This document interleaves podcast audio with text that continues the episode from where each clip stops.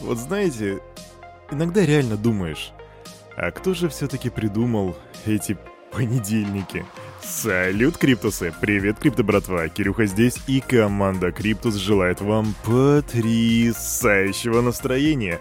Слушайте вы Daily Digest. Сегодня 25.07.2022 года и день понедельник. Разумеется, понедельник мы начинаем наш марафон, недельный марафон по новостям каждое утро в 9.00. И сегодня, дорогие друзья, мы сделаем все как всегда. Мы посмотрим, что там по рынку, сделаем распаковочку, а потом посмотрим новостную ленту, где вы узнаете о том, как хакнули Audius, о том, какие дела творятся между SEC и Binance на данный момент, а также о том, сколько впаяли создателю фальшивой криптовалюты. Все это начнется уже через 3, 2, 1. Вжух. Я вам так скажу, мои криптокотята, я не ходил на рынок уже, получается, два дня, я отдыхал морально, и вот сейчас нажимаю на Crypto Bubbles, он прогружается, дневной таймфрейм, и рыночек встречает меня красным цветом прямо в глаза. У нас э, все в минусе. Вообще, в принципе, все в минусе. Средний минус по рынку около 7%. И каких-то выдающихся аутсайдеров у нас особо нету. SVX у нас, может быть, дает минус 10,5%, и это самый большой минус на рынке на данный момент. Но вся эта ерунда на самом деле. Нам нужно посмотреть на монстров капитализации, на биток и эфириум. Биток 21 890 баксов. Я на самом деле ожидал увидеть что-то в районе 24 этим утром, но что есть, то есть. Эфириум 1523 доллара. За недельку подрос на 7,75%, что очень клево. Капа рынка сейчас 1 а у нас э, триллион, я уже запутался в цифрах, 1 триллион, и я знаю, что недавно он был 1,1 триллиона, что было очень четенько. Доминация биткоина 41,5%. И давайте уже закончим с этими циферками, смотреть там сегодня нечего, и перейдем к новостной ленте. Эх, грустненькая мелодия сегодня играет, и у нас сегодня есть над чем грустить, потому что сегодня я вам расскажу о том, как дела у Three Arrows Capital, но сперва немножко статистики по биткоину. Plan B привели статистику распределения биткоинов по двум группам. Инвесторы в плюсе и инвесторы в минусе. Те, что инвесторы в плюсе, это те ребята, кто покупали биткоин в 2009-2020 годах по средней цене 8 тысяч долларов. Вот на данный момент они удерживают около 60% всех биткоинов и ждут булрана. Вторая же группа ребят это те, что инвесторы в минусе. Они покупали биточек зачастую на хайпе в 2021-2022 годах по средней стоимости 43 тысячи долларов, и они удерживают около 40% всех биткоинов и боятся, что в этот раз булрана не будет и будет все по-другому. Напиши в комментах в Телеграме, к какой группе людей относишься ты, к первой или ко второй, и, в принципе, что думаешь про биткоин. Дай свой прогноз тоже давай фигарь оставляй. Интересно будет почитать, что вы там реально думаете, ребята, про то, что ждет биткоин в ближайшем будущем, потому что, насколько я могу судить, мнения по поводу битка сейчас очень сильно разделяются. Ну а сейчас я начну грустную историю про один крах одного хедж-фонда. Учредители Three Arrows Capital, Суджу и Кайл Дэвис в интервью для Bloomberg назвали самоуверенность, порожденную многолетним бычьим рынком, в качестве первопричины коллапса ликвидируемого хедж-фонда. По их словам, схожие ощущения были характерны для всей индустрии криптокредитования. Самоуверенность породила системный сбой в управлении рисками, так отмечают Суджу и Кайл Дэвис. По их словам, сказалась комбинация взаимосвязанных односторонних ставок и адаптивных договоров о заимствованиях, которые взорвались в один момент. Это привело не только к краху их фонда, но и к проблемам Celsius Network, Voyager Digital и BlockFi. Также они говорят, что проблема в том числе заключалась в Луна. Мы не смогли осознать, что Луна способна упасть до нуля за считанные дни. Это приведет к сокращению кредитования во всей отрасли и окажет значительное давление на все наши неликвидные позиции.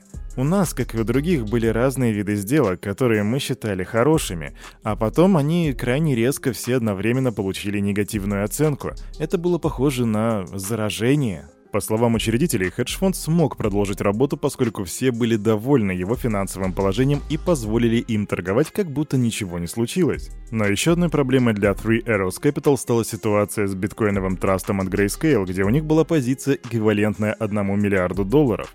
На фоне появления конкурирующих продуктов спред биткоин траста расширился, и из-за локап периода фирма не могла выйти из этой сделки с плечом. Мы продолжали вести дела как обычно, но потом, когда биткоин обвалился с 30 до 20 тысяч долларов, это своего стало рода гвоздем в крышку гроба, так признался Суджу. Помимо этого, Суджу опроверг мнение о присущем ему экстравагантном образе жизни. По его словам, на работу он ездил на велосипеде, а в собственности семьи находится только два дома в Сингапуре. Нас никогда не видели разъезжающими на Феррари или Ламборгини. Такое очернение нас — это классика. Фонды взрываются, и тогда появляются заголовки, которые людям будет интересно обсуждать. Также сооснователи не согласились с утверждением, что исчезли и не поддерживают диалога с кредиторами. Они объяснили сокрытие своего местонахождения угрозами физической расправы и заявили, что общаются с клиентами с самого первого дня. И на данный момент оба находятся на пути в Дубай, и своей целью они назвали спокойную и упорядоченную порядочную ликвидацию сложного переплетения их активов. В общем, Суджу и его напарник направляются в крипто-столицу мира для того, чтобы спокойно ликвидировать Free Arrows Capital, если верить их словам. Веришь ли ты? Пиши в комментах, а мы идем дальше. Создатель фальшивой криптовалюты MyBigCoin или MBC Рэндалл Крейтер был признан виновным в мошенничестве, результатом которого стал обман инвесторов на 6 миллионов долларов. Об этом сообщает Reuters. Вердикт по делу о мошенничестве был вынесен 21 июля в федеральном жюри присяжных в Бостоне. Эх, фейковые криптовалюты, криптоскамы, пирамиды. Кстати, если ты хочешь по... Если ты хочешь поглубже, поглуба... Что такое? Интересно, надо это вырезать вообще, нет? Пофигу. Короче, если ты хочешь поглубже углубиться в тему скама и пирамид, посмотри видео про BitConnect у нас на канале. Я тебе гарантирую, это будет как минимум забавно. Идем дальше. Предыдущей новости у нас кого-то скоманули на 6 миллионов долларов, а в этой новости у нас взломали на 6 миллионов долларов децентрализованную стриминговую платформу Audis. Наша команда осведомлена о неавторизованном переводе токенов аудио из казны сообщества. Мы активно изучаем инцидент и сообщим о результатах расследования позже. Как только мои криптобрат они что-то сообщат, ты будешь первым, кто от меня это услышит. Ну а пока все, что нам известно, это то, что по данным специализирующейся на безопасности компании Certic, неизвестный модифицировал конфигурацию смарт-контракта платформы, что позволило ему присвоить своему адресу статус опекуна и изменить период голосования. В общем, ждем апдейтов. of. Квик новость. Центральный банк Аргентины ограничил криптовалютным трейдерам доступ к единому рынку обмена валюты и возможность покупки долларов США по официальному курсу. Запрет распространяется на всех, кто приобрел биткоин и другие цифровые активы с использованием аргентинских песо за последние 90 дней.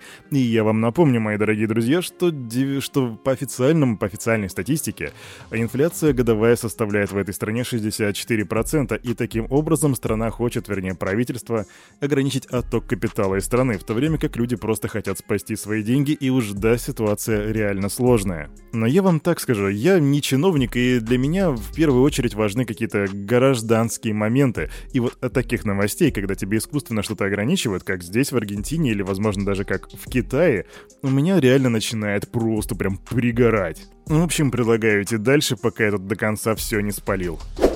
Ух, как бомбит, как бомбит. Короче, ладненько, апдейт тут по Binance подъехал. Насколько вы помните, я вам рассказывал еще достаточно давно, что SEC ведет расследование в отношении Binance, и там ситуация была в том, что регулятор хотел понять, нарушил ли Binance закон о ценных бумагах в 2017 году, когда продавали свои BNB-шки.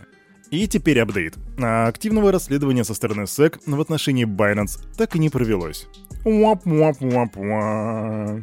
Как об этом узнали? CoinDesk обратились с запросом на основании закона о свободе информации в SEC и получили такой ответ. Основываясь на информации, которую вы предоставили в своем письме, мы провели тщательную проверку данных в системах SEC, но не обнаружили какой-либо информации, отвечающей вашему запросу. А это говорит в свою очередь о том, что никто так и не начинал проводить расследование в отношении Binance, и это было не больше, чем фадом.